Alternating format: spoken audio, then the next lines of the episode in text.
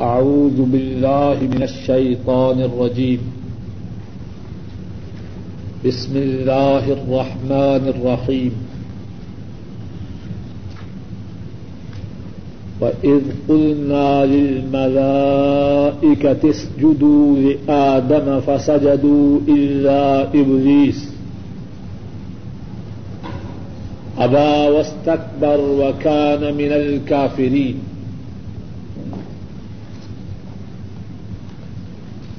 اور جب ہم نے کہا فرشتوں کے لیے، سجدہ کرو آدم کو۔ اور جب ہم نے کہا فرشتوں کے لیے، سجدہ کرو آدم کے لیے۔ فسجدو انہوں نے سجدہ کیا۔ اللہ ابلیس۔ مگر ابلیس نے ابا اس نے انکار کیا وسطبر اور اس نے تکبر کیا وکان من الکافرین اور تھا وہ کافروں میں سے۔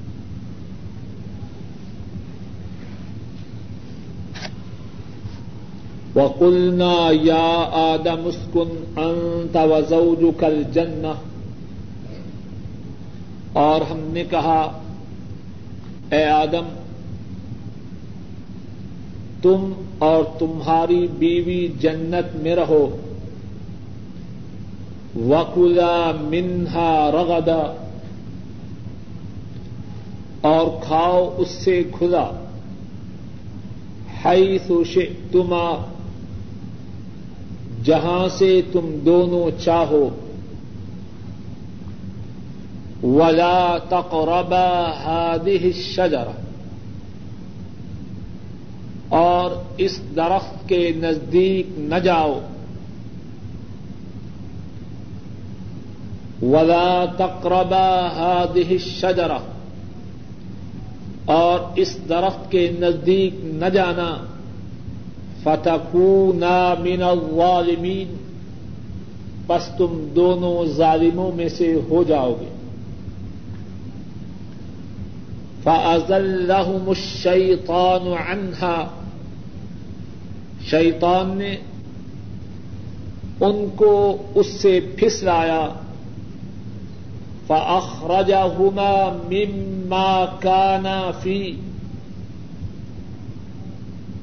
اور جہاں وہ دونوں تھے، وہاں سے ان دونوں کو نکالا۔ وکل نہ بےتو بادم لے بادن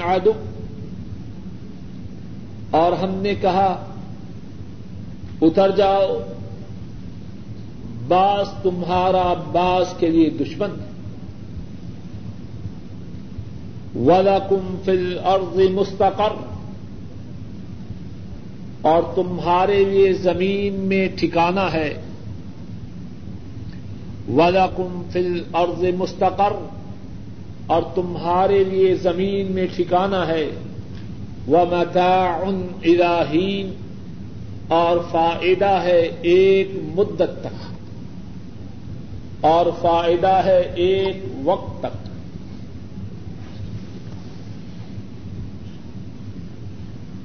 ان آیات میں پہلے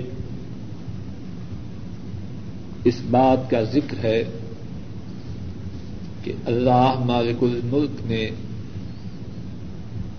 فرشتوں کو اس بات کا حکم دیا کہ وہ آدم علیہ السلام کے لیے سجدہ کریں۔ اور جو آیات شریفہ پڑی ہیں، ان میں دوسری اس بات کا ذکر ہے کہ اللہ نے آدم علیہ السلام اور ان کی زوجہ محترمہ اما ہوا کو جنت میں رہنے کا حکم دیا اور جنت میں ایک خاص درخت کے قریب جانے سے روک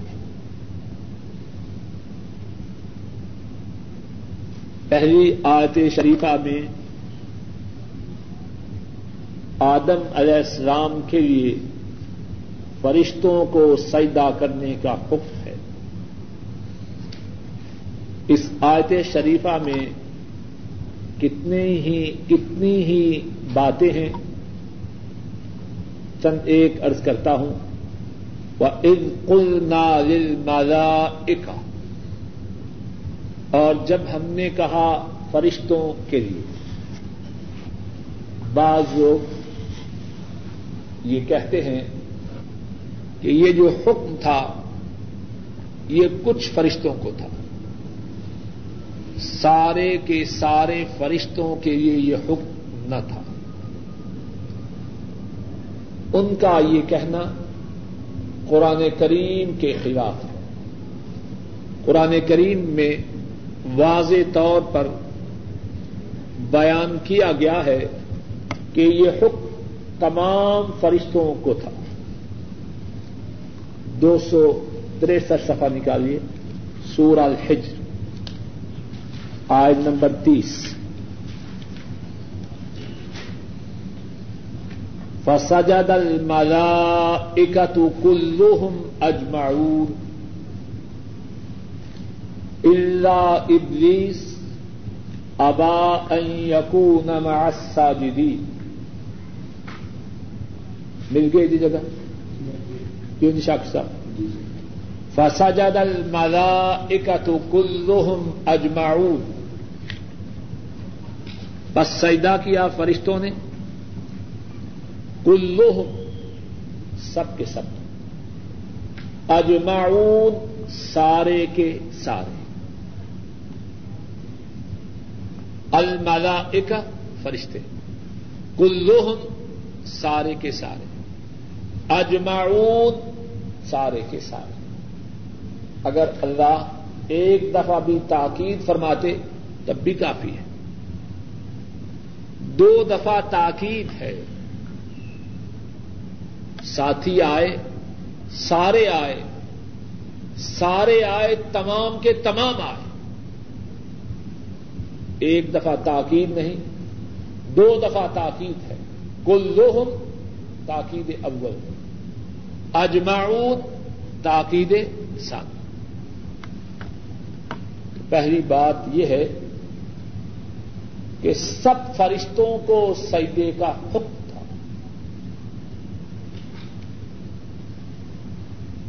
تھا انہوں نے سجدہ کیا۔ اور اسی مقام سے علماء نے یہ مسئلہ بھی نکالا ہے کہ جو اللہ کا تابے دار فرمبردار انسان ہو، اس کا مقام فرشتوں سے بھی بلند ہے۔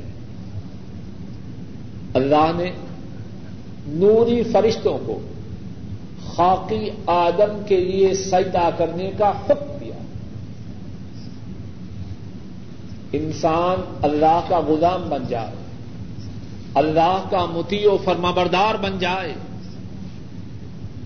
اس کا مقام و مرتبہ انتہائی بلند ہو جاتا۔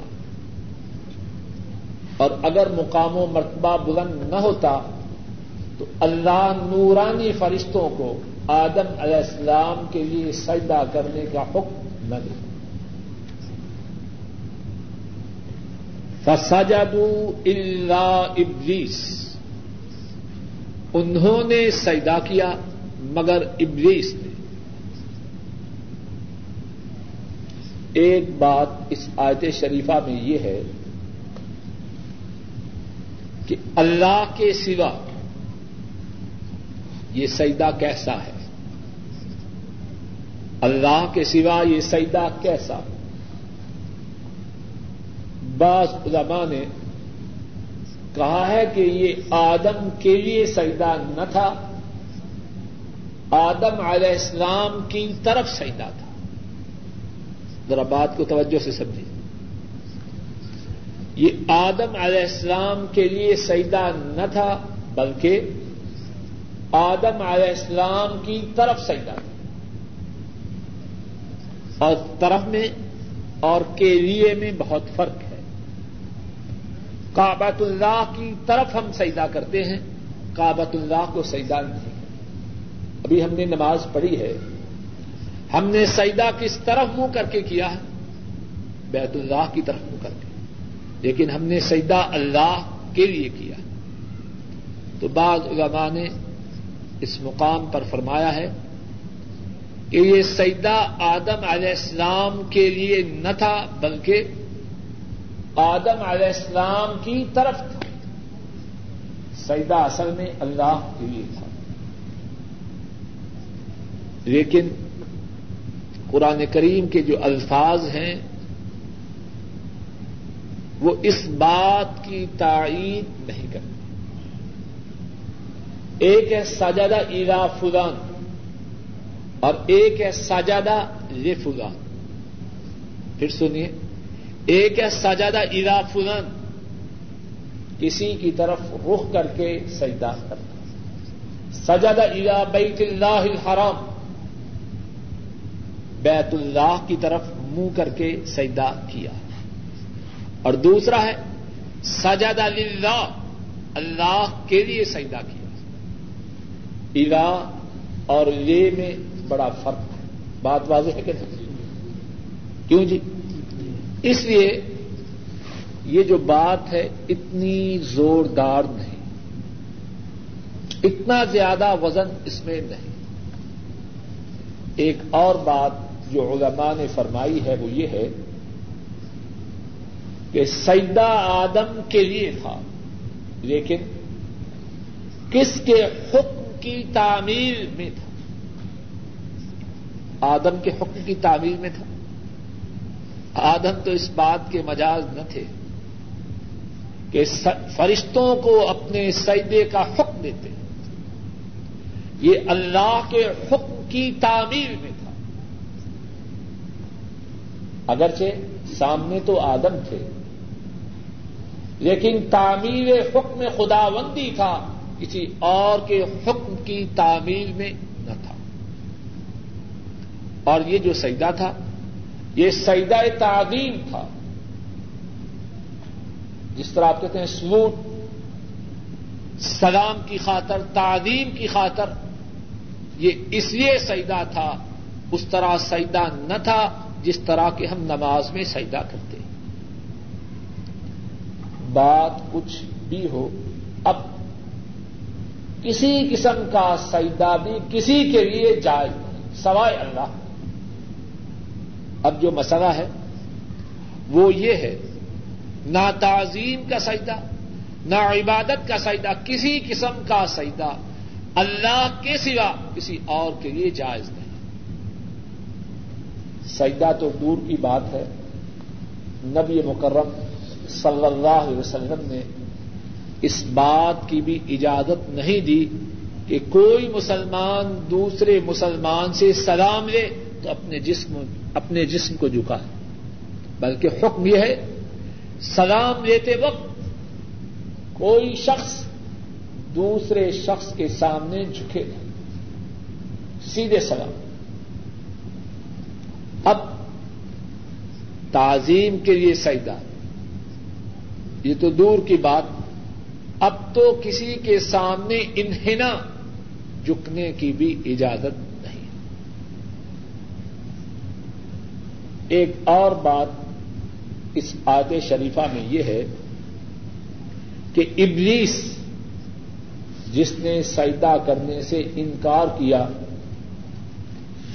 وہ فرشتوں میں سے ہے یا جنوں میں سے؟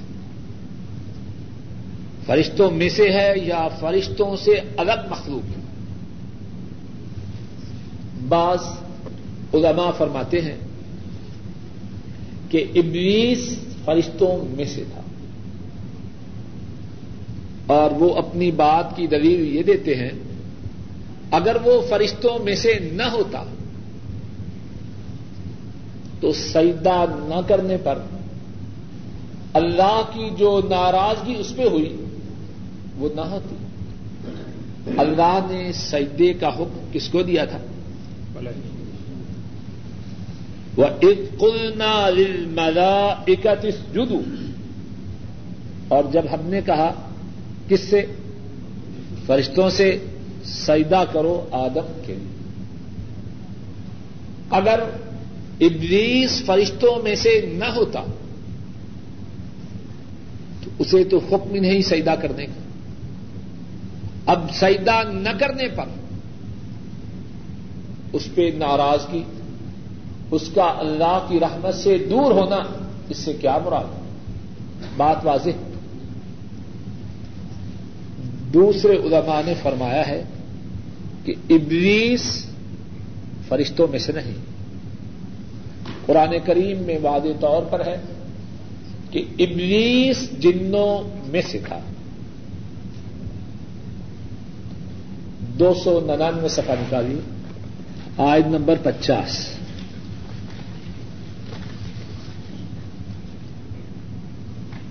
وَإِذْ قُلْنَا لِلْمَلَائِكَةِ اسْجُدُوا لِآدَمَ فَسَجَدُوا إِلَّا إِبْلِيسَ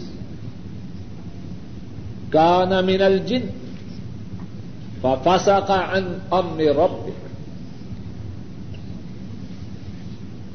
اور جب ہم نے کہا فرشتوں سے آدم کو سجدہ کرو فسجدوا انہوں نے سجدہ کیا، مگر ابلیس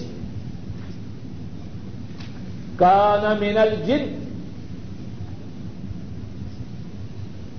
ابلیس جنوں سے تھا۔ فاسا کا ان امر رب اس نے اپنے پروردگار کے حکم کی نافرمانی کی۔ تو ابلیس کن سے ہے؟ جنوں سے۔ اور جنوں کی تخلیق کس سے ہوئی ہے؟ آگ سے۔ اور فرشتوں کی تخلیق نور سے۔ اور انسانوں کی تخلیق مٹی سے۔ تو جن ابلیس اس کی تخلیق آگ سے، فرشتوں کی تخلیق نور سے۔ اس آج سے واضح طور پر پتہ چلتا ہے کہ ابلیس فرشتوں میں سے نہ تھا بلکہ جنوں میں سے تھا۔ اب سوال یہ ہے کہ جب وہ تھا جنوں میں، تو جو حکم فرشتوں کو ملا، کیا وہ حکم ابلیس پر بھی لاگو ہوتا تھا یا نہ ہوتا تھا؟ بات واضح ہے یا نہیں؟ امام ابن القیم راہ محلہ انہوں نے فرمایا ہے کہ دونوں باتوں میں کوئی اختلاف نہیں۔ یہ کہنا کہ ابلیس جنوں میں سے تھا اور یہ کہنا کہ ابلیس فرشتوں میں سے تھا، دونوں میں کوئی فرق نہیں۔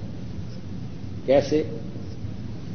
ابلیس اپنی تخلیق کے اعتبار سے، اپنے مادہ کے اعتبار سے اپنی اصل کے اعتبار سے جنوں میں سے تھا۔ لیکن اپنی صورت میں، اپنی سوسائٹی کے اعتبار میں فرشتوں میں شامل ہو گیا۔ اصل میں جنوں میں سے تھا، جیسے کہ قرآن کریم میں سراہتن ہے۔ لیکن اس کی مجلس، اس کا اٹھنا بیٹھنا، اس کی صورت، اس کے معاملات، وہ فرشتوں کے ساتھ۔ تو جب وہ فرشتوں کی صحبت میں تھا، جو حکم فرشتوں پر آیا، وہی حکم ابلیس کے لیے بھی تھا۔ بات واضح ہے۔ ابا وسط پر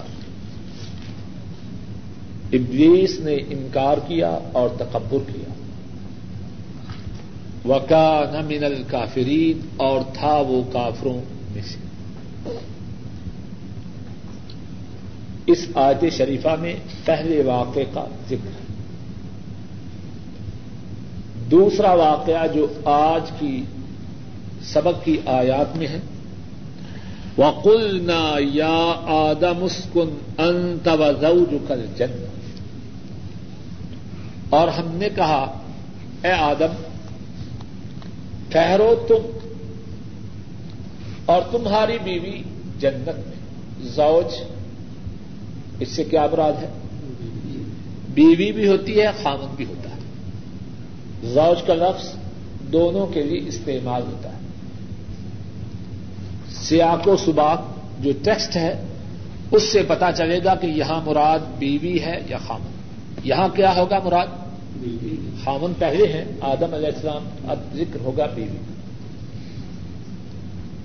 اور ہم نے کہا، اے آدم، ٹھہرو تم اور تمہاری بیوی جنت میں۔ وکولا منہا روادا اور کھاؤ اس سے کھلا۔ ہے سوشے تم جہاں تم دونوں چاہو۔ کلا یہ تسنیا کا سیوا ہے۔ پہلے بات گزر چکی ہے اور معلوم ہے عربی زبان میں مفرت کا سیگا بھی ہوتا ہے تسنیا کا بھی ہوتا ہے، جمع کا بھی۔ کل کلا کلو اگر ایک شخص کو آپ کہنا چاہیں کھاؤ، تو کہیں گے کل کھاؤ۔ اگر دو ہوں گے، تو آپ کہیں گے کلا اور اگر تین یا تین سے زیادہ ہوں گے، تو کیا کہیں گے؟ کلو شما یہ بھی سیگا ہے تسنیا کا۔ اگر ایک ہوگا تو آپ کہیں گے شتا اگر دو ہوں گے شما اگر تین یا تین سے زیادہ ہوں گے تم وکلا منہا رغدن ہائی سو تم اور کھاؤ تم دونوں کھلا، جہاں سے تم چاہو۔ ولا تقربا هذه الشجرة. اور نہ قریب پھٹکو اس درخت کے. فتکون من الظالمین. پس تم ظالموں سے ہو جاؤ.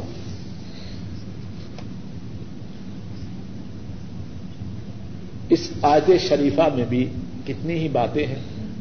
ایک بات تو یہ ہے کہ جنت موجود ہے۔ جنت موجود ہے۔ آدم علیہ السلام کے وقت موجود تھا تو اب موجود ہے کہ نہیں؟ اب بھی موجود ہے۔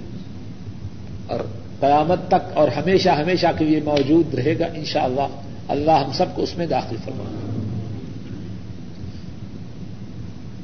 وکلا منہا رغدن ہے سوشے تم آدم اور ان کی زوجہ محترمہ ہماری اما ہوا ان کو جنت میں رہنے کا حکم ملا اور جہاں جی چاہے وہاں سے کھانے کی اجازت۔ ولا تقربا هذه الشجرة اس میں دو باتیں ہیں۔ ایک بات یہ ہے اس درخت کے قریب نہ پھٹکو۔ وہ درخت کون سا تھا؟ جی؟ بعض مفسرین نے بیان کیا ہے کہ بعض لوگ بتلاتے ہیں کہ وہ درخت کون سا تھا؟ قرآن کریم میں یا احادیث شریفہ میں اس کا کوئی ثبوت نہیں۔ درخت تھا، کون سا تھا؟ نہ اللہ نے بتلایا ہے۔ نہ رسول کریم صلی اللہ علیہ وسلم نے بتلایا اور یہاں ایک اور بات سمجھ لیجیے قرآن کریم میں، احادیث شریفہ میں بہت سے واقعات ہیں۔ لیکن ان واقعات میں وہ تفصیل نہیں جو ناولوں میں اور قصے کہانیوں کی کتابوں میں ہوتی ہے۔ قرآن کریم میں جو قصے بیان کیے گئے ہیں، ان کا مقصد ہے اسے ان کے پس منظر میں ایک ہدف ہے۔ اور جو بیکار تفصیلات ہیں، نہ وہ قرآن کریم میں ہے نہ سنت مصطفیٰ صلی اللہ علیہ وسلم میں ہے بعض باعلین قصہ بیان کرتے ہیں، بات کا بتنگڑ بناتے ہیں۔ وہ وہ باتیں بتلاتے ہیں جو نہ قرآن میں ہے نہ سنت میں ہے یہ بات کتاب و سنت کے خلاف ہے۔ اگر اللہ چاہتے تو کیا بتلا نہ سکتے تھے؟ کبھی آپ غور کریں، یا آپ نے غور کیا ہوگا۔ قرآن کریم میں جو واقعات ہیں، بڑے مختصر انداز۔ اب بات کی تفصیل بیان کرنا، کون سا درخت تھا، کتنا اونچا، کتنا لمبا، کتنا چوڑا۔ اس قسم کی باتیں واقعات میں بعض واحدین مرچ مسالہ لگا کے خوب بیان کرتے اور لوگوں سے خوب داد دیتے یہ بات کتاب و سنت کی منشا کے خلاف ہے۔ اصل مقصد ہے کہ یہ واقعہ اس میں یہ سبق ہے، یہ نصیحت ہے۔ یہ سبق حاصل کرو، یہ نصیحت پکڑو۔ دوسری بات اس جملہ میں ہے، ولا تقربا یہ شجر اس پہ خوب غور کیجیے اور اس درخت کے قریب نہ پھٹنا اصل جو ممانعت تھی، اصل ممانعت تو کھانے کی ہوتی، لیکن جو ذکر ہے کہ اس کے قریب بھی نہ پھٹنا، شریعت کا انداز بڑا پیارا ہے۔ جن باتوں سے روکتا ہے، ان کے قریب جانے سے بھی روکتا۔ ہے آدمی جس چیز کے قریب جائے اس سے ایک تعلق پیدا ہوتا ہے اور تعلق کے بعد محبت پیدا ہو جائے اور جب کسی چیز کی محبت ہو جائے، آدمی آنکھوں سے اندھا اور کانوں سے بہرا ہو جاتا اس چیز کی محبت میں دیوانہ ہو جاتا اللہ کی کرم نوازی ہے۔ انسانیت پہ شفقت ہے۔ چیز کو حرام کریا کسی چیز کو حرام قرار دیا۔ اب حکم یہ دیا اس کے قریب بھی نہ پھٹکو ایسا نہ ہو، قریب جاؤ گے، تعلق پیدا ہوگا۔ تعلق پیدا ہوگا، اس چیز کی محبت دل میں آئے گی۔ اس چیز کی محبت دل میں آئی، آنکھوں سے، اندھے کانوں سے بہرے ہو جاؤ۔ اس چیز کی محبت میں آ کر اللہ کی نافرمانی کر جاؤ۔ بدکاری کے بارے میں۔ قرآن کریم میں جو بات فرمائی گئی ہے، ولا تقرب الزنا۔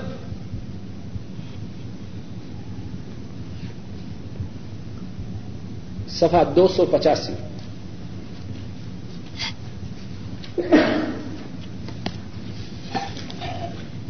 آج نمبر بتیس۔ ولا تقرب الزنا۔ انه كان فاحشة وساء سبيلا. مل گیا جگہ. اور بدکاری کے قریب بولیے. ولا تقرب الزنا. اور بدکاری کے قریب نہ پھٹکیے. دو سو پچاسی سفر انہوں کا نفاحشہ بے شک وہ فاحشہ ہے۔ وہ سا سبیلا اور بری ہے راہ۔ اب ذرا غور کیجیے حرام کیا ہے بدکاری؟ اب غیر محرم عورت کی طرف دیکھنا جائز ہے، ناجائز۔ اس سے مسافہ کرنا۔ اب تو ماشاء اللہ فیشن ہے نا۔ مہمان گھر میں آئے۔ جب تک بے حیا شخص کی بے حیا بیوی مہمان سے مسافہ نہ کرے، سمجھتے ہیں کہ مہمان کا حق ادا نہیں۔ انتہائی بےغیرتی کی بات ہے۔ انتہائی بے حیائی کی بات نبی مکرم صلی اللہ علیہ وسلم، ساری زندگی آپ نے اپنا دستے مبارک کسی غیر محرم عورت کے ہاتھ کو نہیں ملایا۔ کسی غیر محرم عورت کے ہاتھ سے نہیں ملایا۔ اور جب بیت کرتے ہوئے عورتوں نے درخواست بھی کی کہ اپنے دستے مبارک کو نکال لیے۔ ہم چاہتی ہیں کہ ہم آپ کی بیت کریں۔ ہمارا ہاتھ آپ کے ہاتھ کے ساتھ مل جائے۔ آپ نے فرمایا، انی را اسافہ النساء میں غیر محرم عورتوں سے مسافہ نہیں کرتا۔ میں غیر محرم عورتوں سے مسافہ نہیں کرتا۔ تو بات یہ کر رہا تھا۔ ولا تقرب الزنا۔ بدکاری کے قریب نہ جاؤ۔ وہ سب چیزیں جو بدکاری کے انسان کو قریب کرے ان سے روک دیا۔ غیر محرم عورت کی طرف نہ دیکھو۔ اپنی نگاہوں کو جکائے رکھو۔ اور عورت بھی انسان کو قریب کرے، ان سے روک دیا۔ غیر محرم عورت کی طرف نہ دیکھو۔ اپنی نگاہوں کو جکائے رکھو۔ اور عورت بھی غیر محرم مردوں سے اپنی نگاہوں کو جکائے رکھے۔ غیر محرم عورتوں سے مسافہ نہ کرو۔ غیر محرم عورتوں کے ساتھ تنہائی میں نہ بیٹھو۔ فرمایا، ایک مرد ایک عورت جب دونوں تنہا ہوتے ہیں تو ان دو کے ساتھ تیسرا شیطان ہوتا ہے۔ گانے نہ سنو۔ گانے نہ سنو۔ ساز اور موسیقی سے بچو۔ یہ جذبات کو بڑھاتے ہیں، تیز کرتے ہیں۔ کتنی ہی باتیں ہیں جو اسلام نے منع کر دیا ان سے۔ اس لیے کہ وہ سب باتیں زنا کے قریب کرنے والی ہیں۔ ولا تقرب الزنا۔ زنا کے قریب مت پھٹکو۔ تو بات یہ عرض کر رہا تھا، اللہ مالک الملک نے جب اس درخت کے پھل کو کھانا حرام قرار دیا، تو فرمایا، ولا تقرب هذه الشجره اس درخت کے قریب نہ پھٹکنا۔ اور بے وقوف ہیں وہ لوگ جو کہتے ہیں جی ہم پہ کوئی اثر نہیں۔ ہم جی عورتوں کی مجلس میں بیٹھے عورتوں کی طرف دیکھیں، گانے سنیں، یہ کریں، وہ کریں، ہم پہ کوئی اثر نہیں، بکواسی ہیں، جھوٹے ہیں۔ حقائق کو بدلنے کی کوشش کرتے ہیں۔ نکلے ہوئے سورج کا انکار کرتے ہیں۔ جی رات ہے۔ اور ان کے انکار سے سورج چھپ نہیں سکتا۔ جو شخص برائی کے قریب ہوگا، شیطان اس کو برائی میں مبتلا کرے گا۔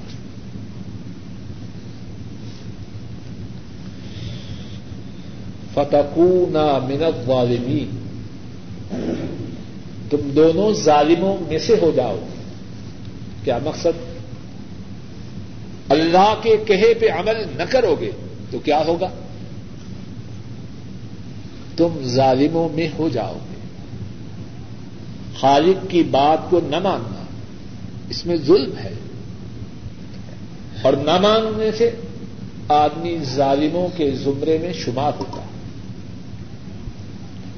فاض اللہ الشیطان شیطان نے ان دونوں کو پھسلا دیا۔ ہما اس سے مراد ہو، اس کو ضمیر کہتے ہیں۔ ہو ایک کے لیے آتا ہے۔ ہما دو کے لیے، ہم سب کے لیے۔ تین یا تین سے زیادہ۔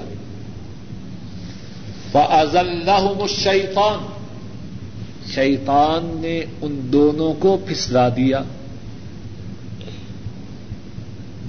فض اللہ الشیطان عنہا شیطان نے ان دونوں کو اس درخت کے بارے میں پھسلا دی فأخرجهما مما كان فيه۔ اور جس مقام پر وہ دونوں تھے، ان دونوں کو اس سے نکال دیا۔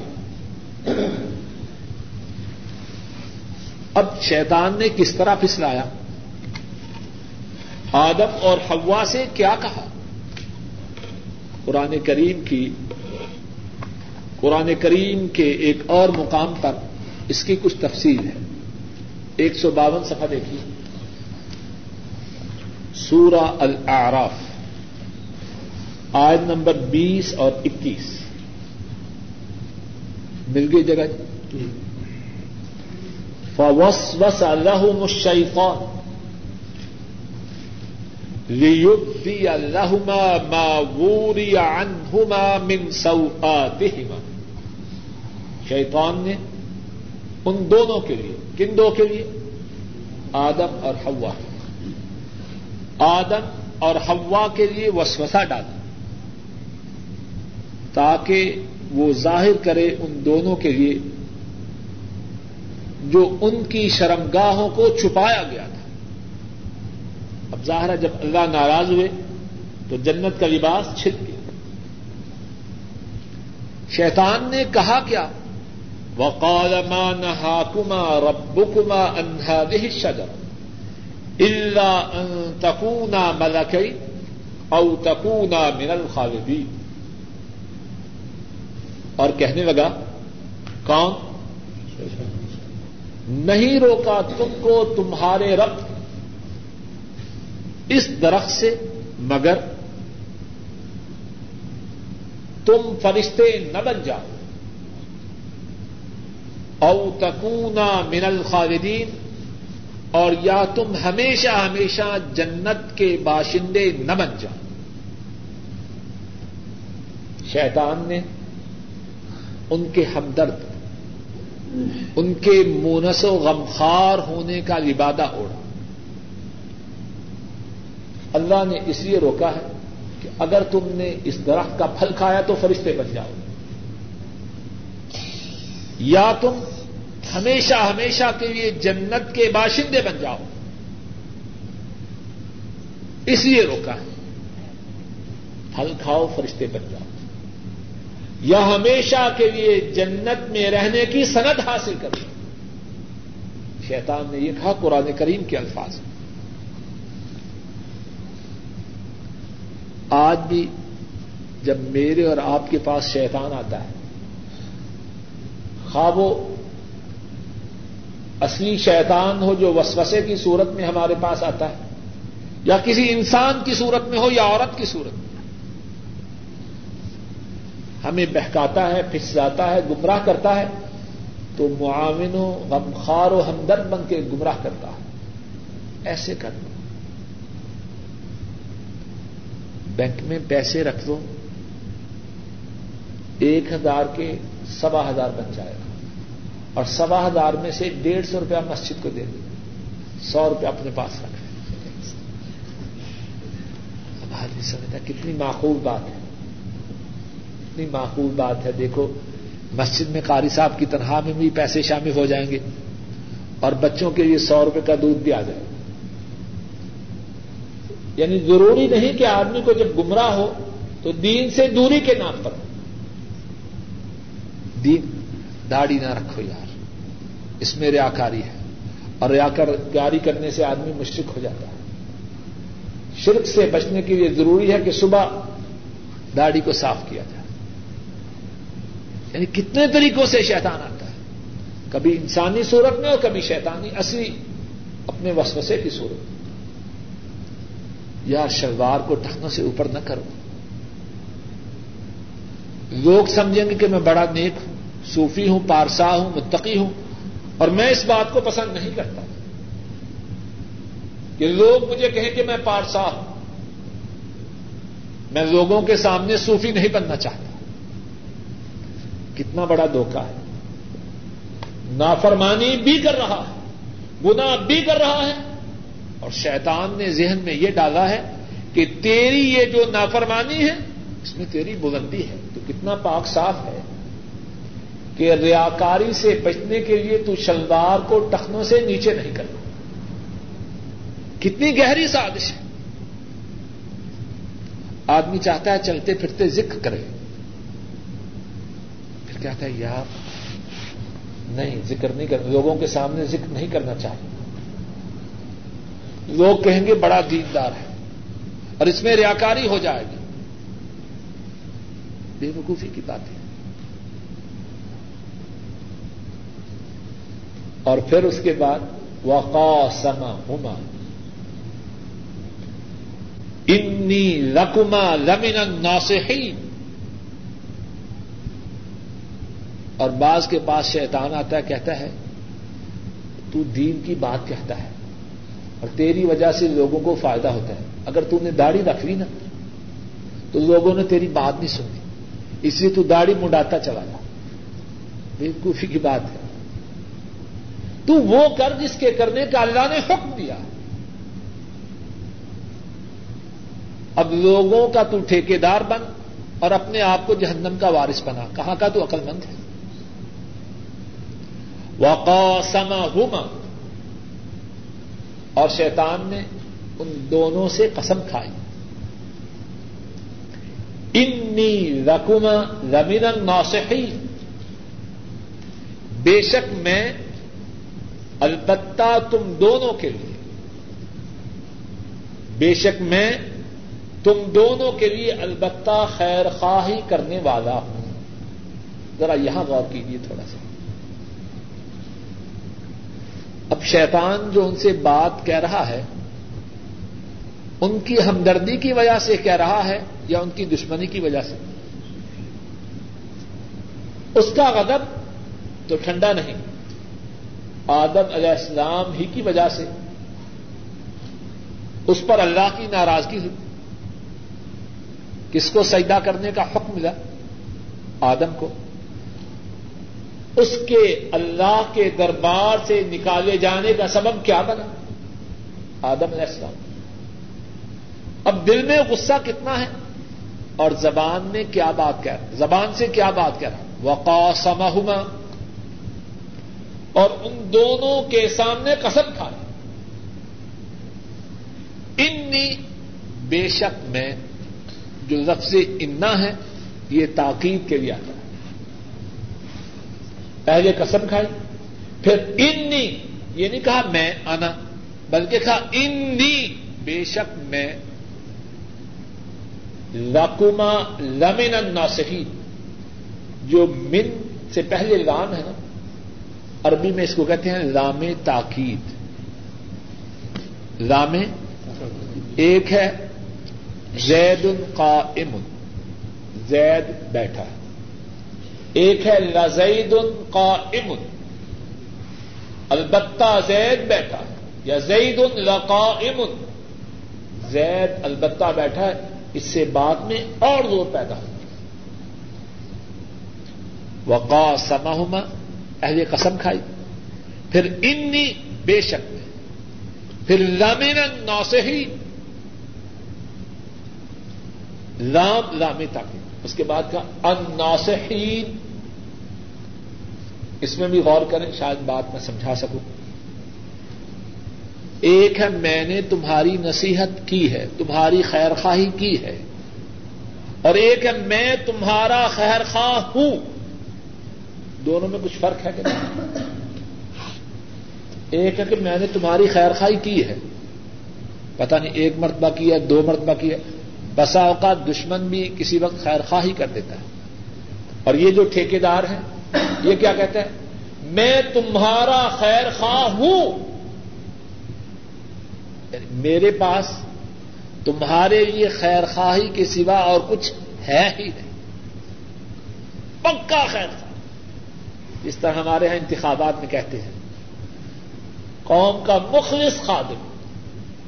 جب پیدا ہوا تب بھی خادم جب تک زندہ ہے تب بھی خادم، جب مرے گا تب بھی خادم۔ الناصحین کچھ بات سمجھ میں آئیے کہ ایک ہے خیر خواہی کی، ایک دفعہ، دو دفعہ۔ ایک ہے خیر خواہ ہوں میرے پاس تمہاری خیر خواہی کے سوا اور کچھ ہے ہی نہیں۔ پکا خیر۔ آدم علیہ السلام نے جب اتنی باتیں، اتنی تاکیدات اس کی سنی۔ قسم کھائی تاکید ایک دفعہ، ایک تاکید، دو تاکید، تین تاکید، اور اس کے علاوہ اور بھی تاکید اس میں موجود ہے۔ شاید وہ میں آپ کو نہ سمجھا سکوں۔ اتنی تاکیدات کے بعد آدم علیہ السلام نے سمجھا کہ یہ سچائی اس کے جھانسے میں آگے شیطان انتھا اور یہاں یہ بھی سبق ہے، نیکی کی راہ سے پھسلانے والا کتنی قسمیں کھائے۔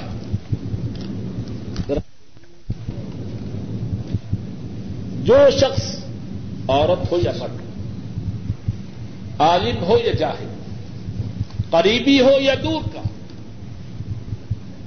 جو شخص نیکی سے ہٹانے کے لیے کوشش کرے، کتنی قسمیں کھائے۔ کتنی یقین دہانیاں کرے، اس کی کسی بات پہ یقین کرنے والا درست نہیں۔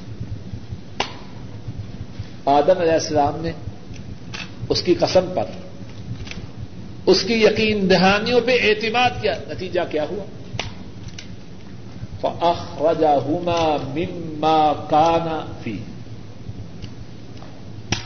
اس نے نکال دیا ان دونوں کو اس جگہ سے جہاں وہ دونوں تھے۔ وکل نہ بتو اور ہم نے کہا اہ بتو اتر جاؤ۔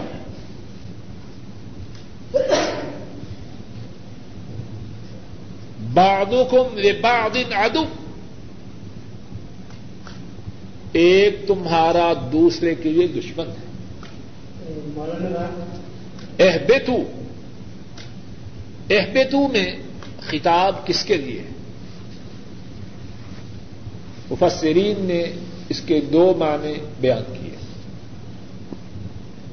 احبتو ایک معنی یہ ہے، آدم ہوا اور شیطان، ابلیس تینوں کو حکم احبتو جمع کا سیگا ہے۔ احبت، احبتا، احبتو۔ احبت تو ایک اتر جاؤ احبتا تم دونوں اتر جاؤ۔ احبتو تم تینوں یا تین سے زیادہ اتر جاؤ۔ اس میں خطاب کس سے ہے؟ بعض مفسرین نے بیان کیا ہے کہ اس میں خطاب تینوں سے چلے جاؤ۔ اور بعض مفسرین نے کہا ہے کہ نہیں، خطاب دو سے ہے، آدم علیہ السلام سے اور مائی حلوا سے۔ لیکن چونکہ وہ تمام انسانیت کی بنیاد تھے، ان کا اترنا گویا کہ انسانیت کا اترنا تھا، اس لیے جمع کے سیگا سے ان سے خطاب کیا گیا۔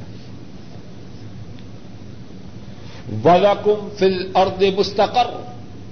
اور تمہارے لیے زمین میں ٹھہرنا ہے، جائے قرار ہے، ہمیشہ ہمیشہ کے لیے۔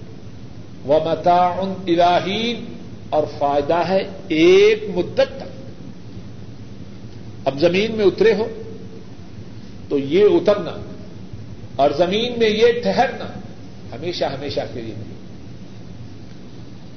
بلکہ زمین میں تمہارے لیے جائے قرار ہے اور اس میں ٹھہرنا ہے ایک مدت تک۔ اور پھر اس کے بعد کیا ہے؟ پھر اللہ کی طرف آنا ہے۔